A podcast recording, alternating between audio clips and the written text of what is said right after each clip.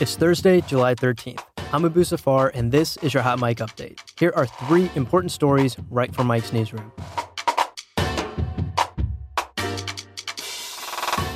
Another day, another news cycle dominated by Donald Trump Jr.'s emails.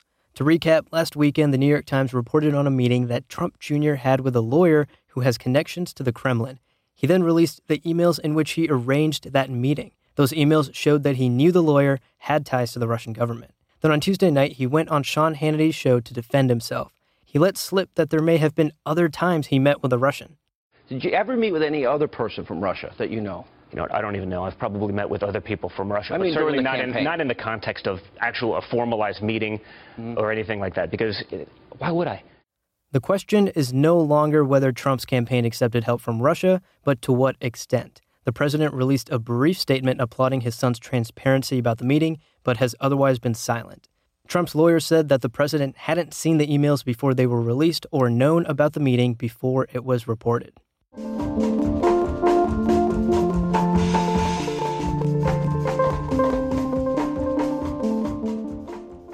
And Christopher Wray, who's Donald Trump's nominee for FBI director, had his confirmation hearing yesterday.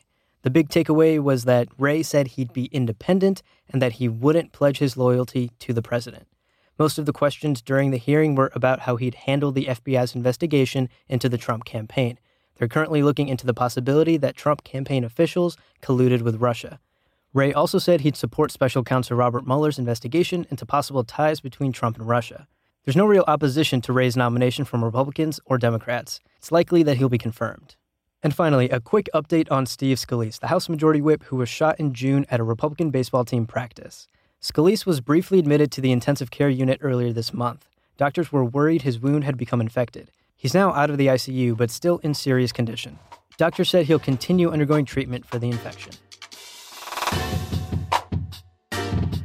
And that was your Hot Mic update. For more on all of these stories, visit Mic.com and subscribe to Hot Mic on Apple Podcasts or wherever you get your podcasts.